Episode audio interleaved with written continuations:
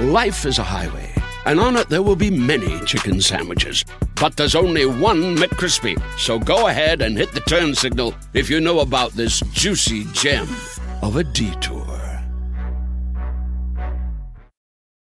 Save big money on your next project with help from Menards. Move water where you need it quickly with a Barracuda sump pump. Some pumps keep your basement dry when big storms hit unexpectedly. Get a half horsepower cast iron Barracuda sump pump on sale now through May 5th. Hurry into Menards and don't forget to check out our weekly flyer on menards.com for all the great deals happening now. Save big money at Menards.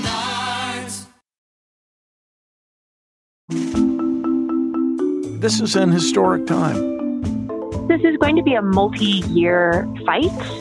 Why is it taking so long to get a screening test? It is not a hoax, it is real. Something that we have never experienced before. Wash hands, wash hands, wash hands. I mean, you're the scientist. You're going to have to tell me. Welcome, welcome to Science Rules Coronavirus Edition. I'm your host, Bill Nye, and this is the series that brings you the latest analysis and the science of this pandemic. We want to keep you informed, prepared, and calm. We are all in this together, my friends. Now, with the big exception of a few places like Michigan, New York, and New Jersey, the rate of COVID infection across the country has pretty much leveled off. And roughly 3 million people every day are getting a vaccine. In other words, the end is in sight, my friends, if we just keep wearing masks, avoiding indoor gatherings, and for Louis Pasteur's sake, people, get vaccinated. Here at Science Rules Coronavirus Edition, we think it's time to start looking forward at how we can avoid having to go through all this again with COVID 22 or whatever, the next pandemic, whatever it's going to be called. But to look forward, we should, we must, we have to look back at how all this began most likely somewhere near Wuhan, China, most likely in a bat. And according to the evidence that we have today from the World Health Organization, that's just how it went down a bat at a wet market, and somehow we all got sick. So, how do viruses cross from bats to humans? And most importantly, what do we have to do to prevent that from happening again ever? And here to help us understand this better is Dr. Christian Walzer. He's the chief global veterinarian for the Wildlife Conservation Society. Dr. Christian Walzer, welcome to Science Rules Coronavirus Edition. Do I call you Chris? Yeah, hi, Bill, and thanks very much for having me.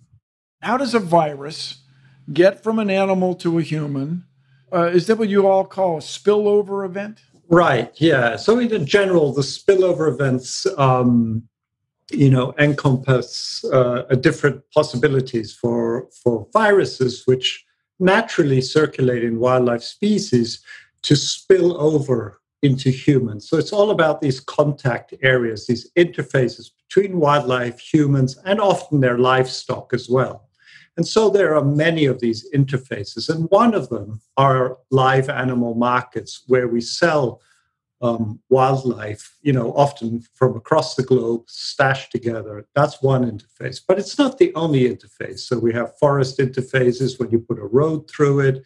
Um, agricultural expansion will also create interfaces with wildlife. I've certainly been places where we're in the U.S. where people are selling lobsters, but bats, live bats to eat is that really where this thing came from? So, the ancestral host of this virus, this coronavirus, comes from a bat, a horseshoe bat species, which is one of them. And they're widespread across Southeast Asia and China, but also in the um, neighboring countries Vietnam, Laos, Cambodia, Myanmar, and so on. The way the spillover happened, based on the nice summary that the WHO provided, is it's not quite that simple. It's not that someone ate a bat. There are actually no bats on the market in Wuhan, and that's not a tradition in that part of China to eat bats. So the spillover happened sometime previously, and the spillover happened either directly to humans with a cryptic evolution of the virus in a rural population, no one noticed. Mostly wildlife traders. The idea would be they would be wildlife traders, people that work with wildlife. And these um, Individuals then travel to the market in Wuhan where this amplification event happened.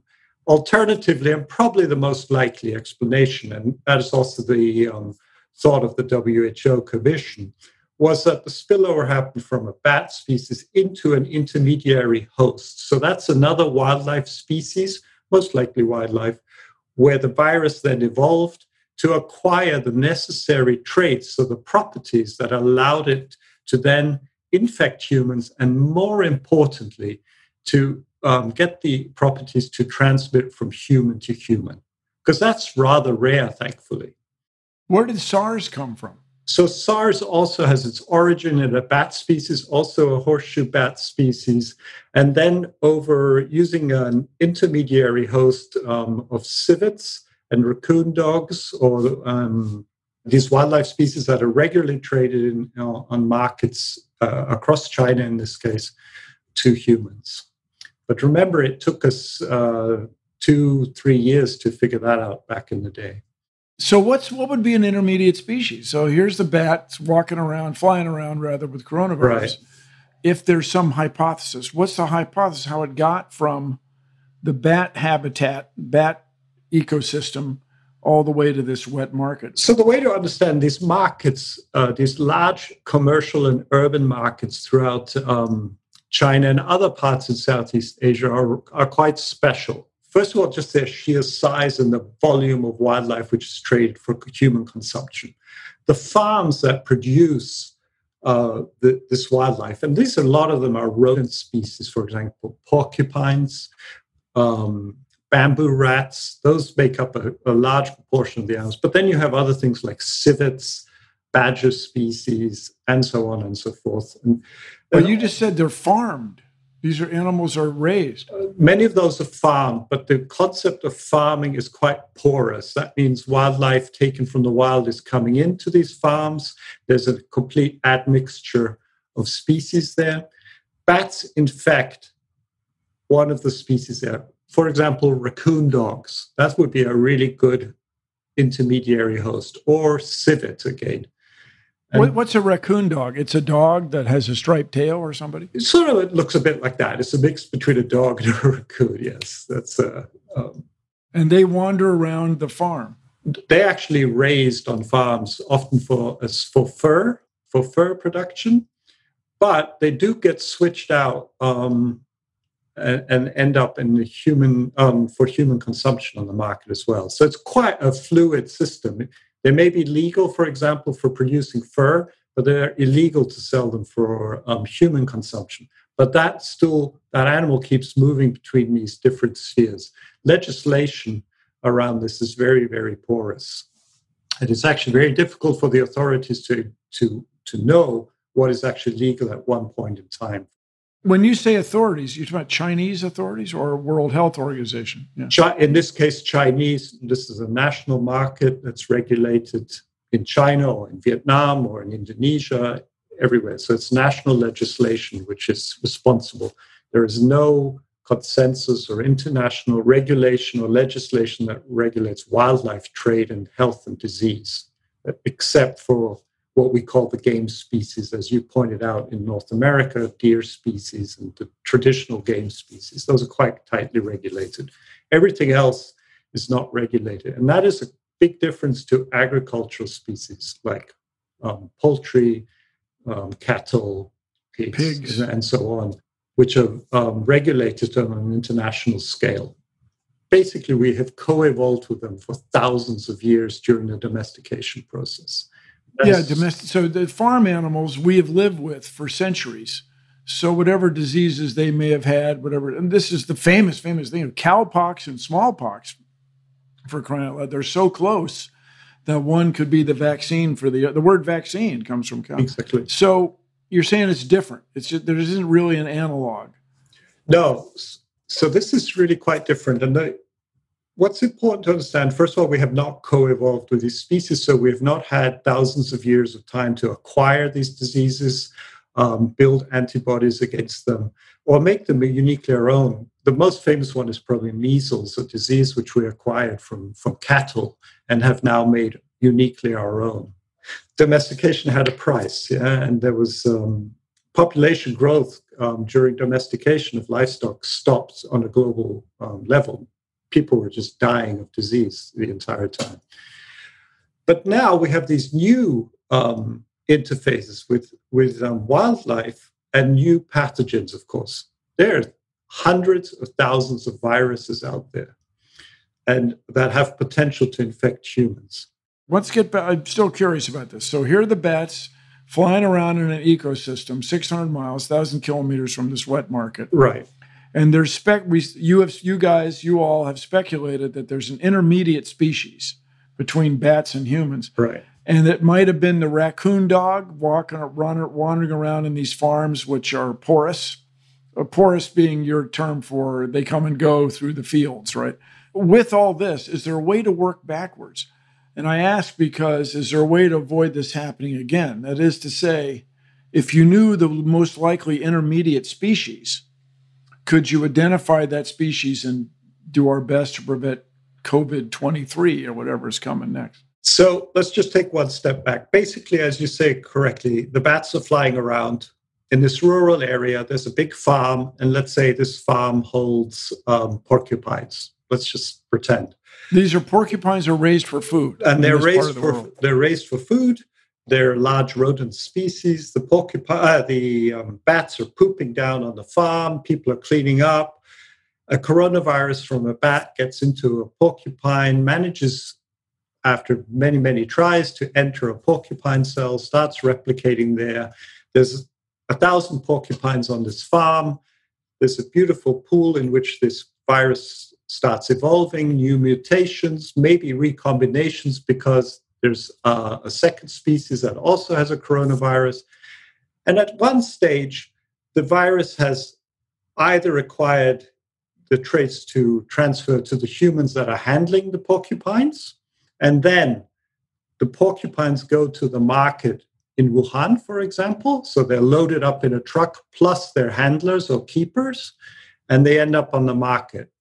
And then the virus, depending on its evolutionary stage, jumps over to other humans or just keeps infecting humans where it will then at some stage acquire those necessary traits. Well, the truck driver, for crying out loud, driving from Porcupine exactly. Farm to, yeah, I mean, heck, there's no goalie, as we say. So what we don't know is was it the, was it the people or was it the intermediary host? We don't know that at the moment. It's impossible. It's difficult to entangle that at the moment. Is it possible that this was a lab leak? That somebody was trying to understand this virus, and it, even as careful as he or she was trying to be, it still leaked out. Is that possible? Oh, it's absolutely. I mean, it is possible. It is just highly, highly unlikely. It's just the most obvious um, way for spillover to occur is this route bat intermediary species to a market.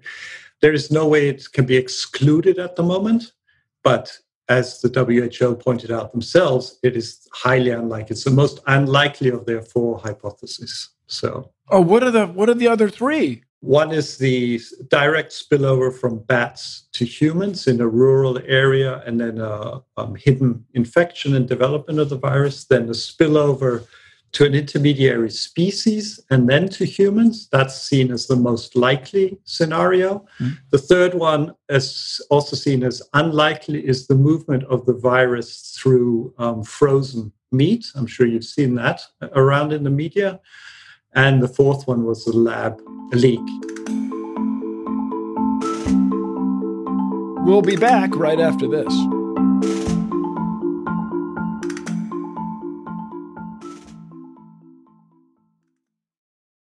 Life is a highway, and on it there will be many chicken sandwiches. But there's only one McCrispy. So go ahead and hit the turn signal if you know about this juicy gem of a detour. Meet Gail. Her thing is being a supermom, and supermom has a lot on her supersized plate. Ain't that the truth? But at Walmart Pharmacy, Supermom recently got her whole family updated on all their vaccines. We knocked it out during a grocery run, no appointment. That's next level Supermom. From pneumonia to shingles, HPV, and more, get no cost vaccinations from an expert pharmacist where you already shop. Welcome to an easier pharmacy. Welcome to your Walmart. $0 copay with most insurances. State age and health restrictions may apply. When your space has the long lasting, noticeable scent of Airwick Vibrant Essential Mist, you'll want to invite everyone over. From book club to reality TV watch parties, even the in laws. It smells amazing. Airwick Vibrant Essential Mist is infused with two times more essential oil versus regular Airwick Essential Mist for our most authentic, nature inspired fragrance experience. Airwick Vibrant Essential Mist is perfectly portable and effortlessly easy, the way fragrance should be. Now that's a breath of fresh Airwick.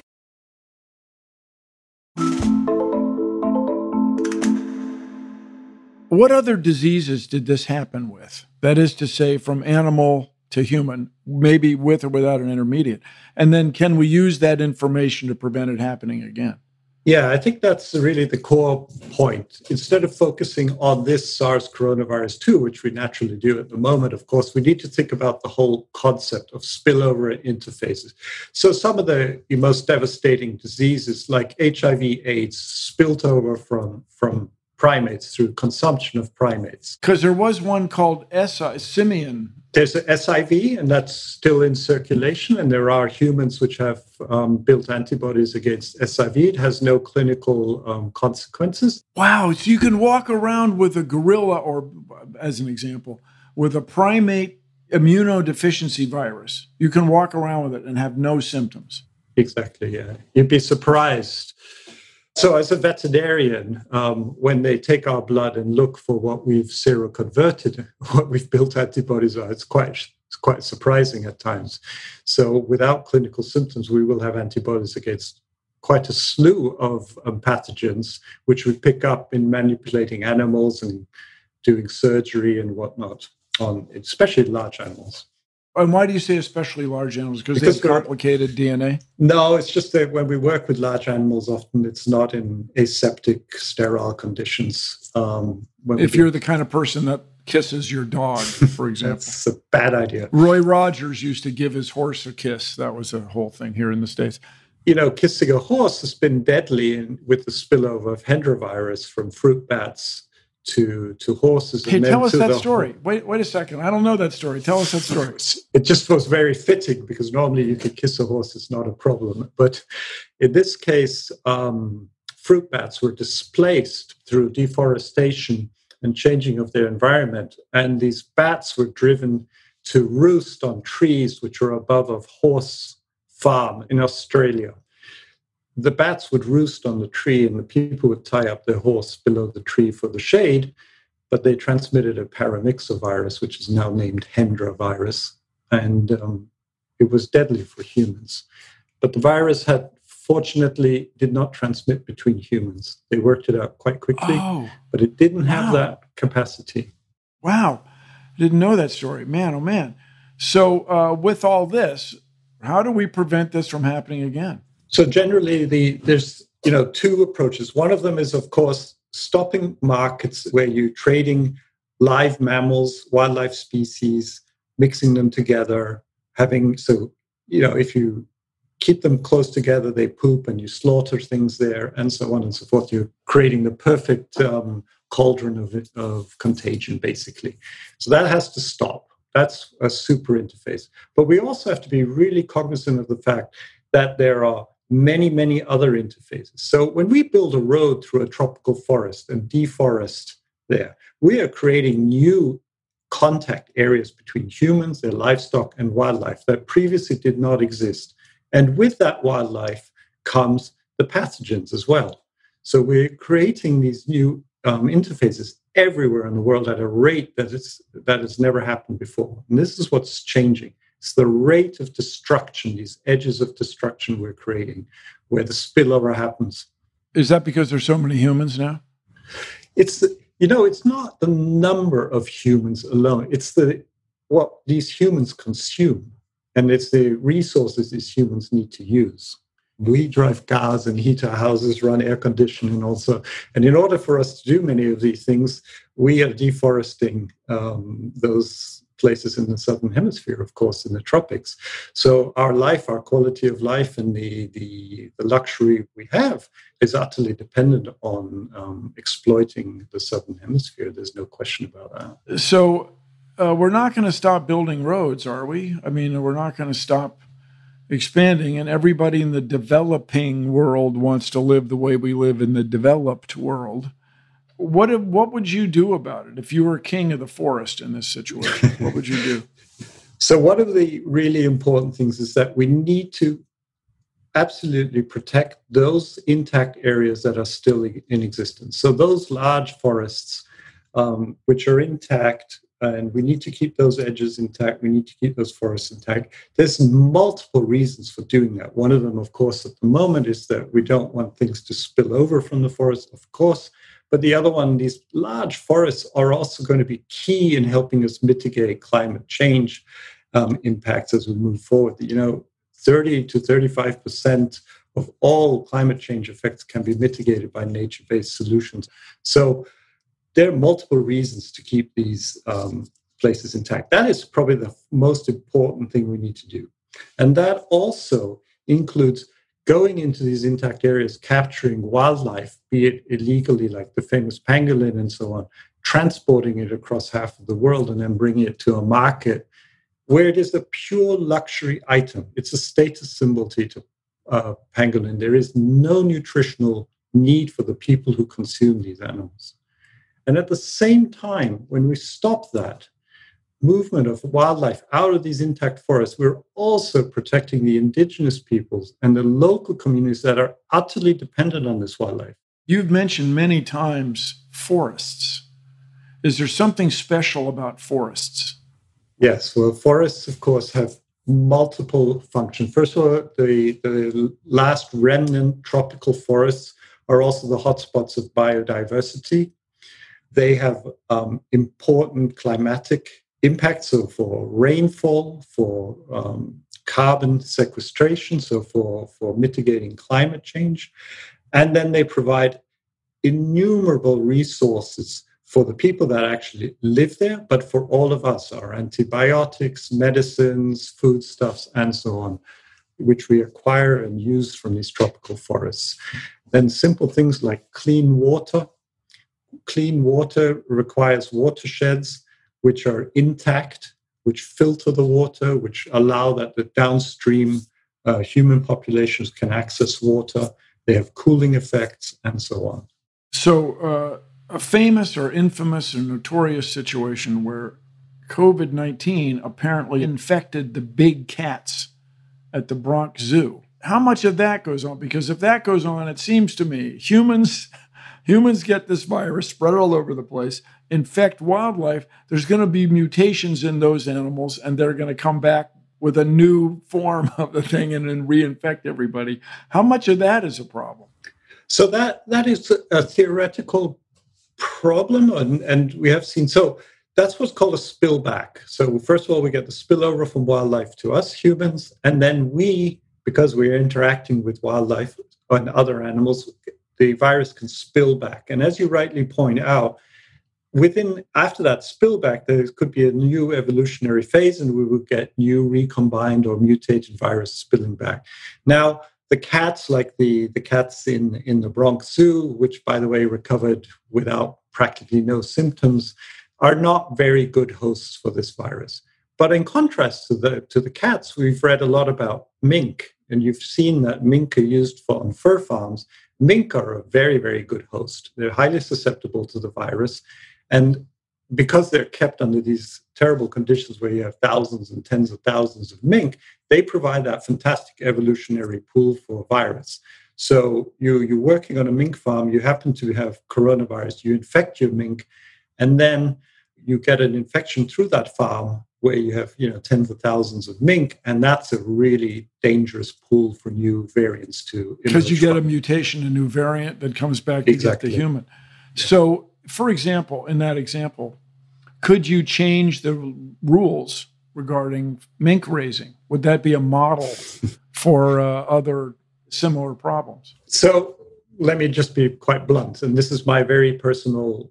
Bring it on. Yeah, this is my personal position on that. We're 2021. I'm sitting here, I'm wearing a fleece out of recycled plastic. I have a Gore Tex jacket, and there is no need for me or anyone else, as far as I'm concerned, on this planet to wear fur. So, ban, stop fur farming of mink and all these other species makes no sense. the, the source of the virus is really high likelihood that it happened in one of the farmed wildlife species, be it the fur, one of the first species, or some of those for human consumption. We need to stop using wildlife in this form. It's too dangerous and it's too costly. Where's the next, if I understand the use of this term, zoonotic disease going to come from? Is it going to come from a fur farm? You would hope not. You would hope that legislation will be well, in place. Hope is not a plan, people. hope is not a plan.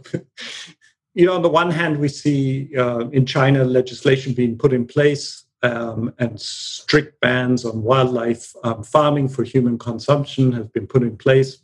Um, compensation schemes to, to replace uh, the, the lost income of the farmers who, who were working with this wildlife. That's already in place and that's moving forwards very, very rapidly. You will not find wildlife legally on any market in, in China anymore. So, if you had one big message, if you had one message for the world, what, what is it exactly then? my big message for, for the world would be there are practices and exploitation of nature that we now accept that have to stop. That is deforestation, that is encroachment of the environment, and that is farming wildlife for multiple purpose, for commercial purposes. Makes no sense, absolutely no sense. Listen to that, people. Thank you so much, Chris. I really appreciate you taking the time. My guest today has been Dr. Christian Walzer, Chief Global Veterinarian for the Wildlife Conservation Society. I am Bill Nye, and my friends, this is a pandemic. We are all in this together, and more than ever, everyone, science rules. If you like Science Rules, please take a moment to rate and review it in Apple Podcasts and on Stitcher. Helps us out, helps other people learn about the show. So thank you. And Science Rules Coronavirus Edition is produced by Harry Huggins and Corey S. Powell. Our editor today is Tracy Samuelson. Our engineer is Luz Fleming, who also mixed this episode. Josephine Margarana is our executive producer. Special thanks to Casey Halford. And remember, at Stitcher and all around the world, science rules.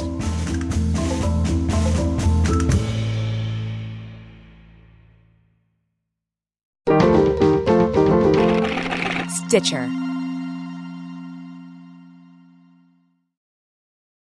Life is a highway, and on it there will be many chicken sandwiches. But there's only one McCrispy. So go ahead and hit the turn signal if you know about this juicy gem of a detour.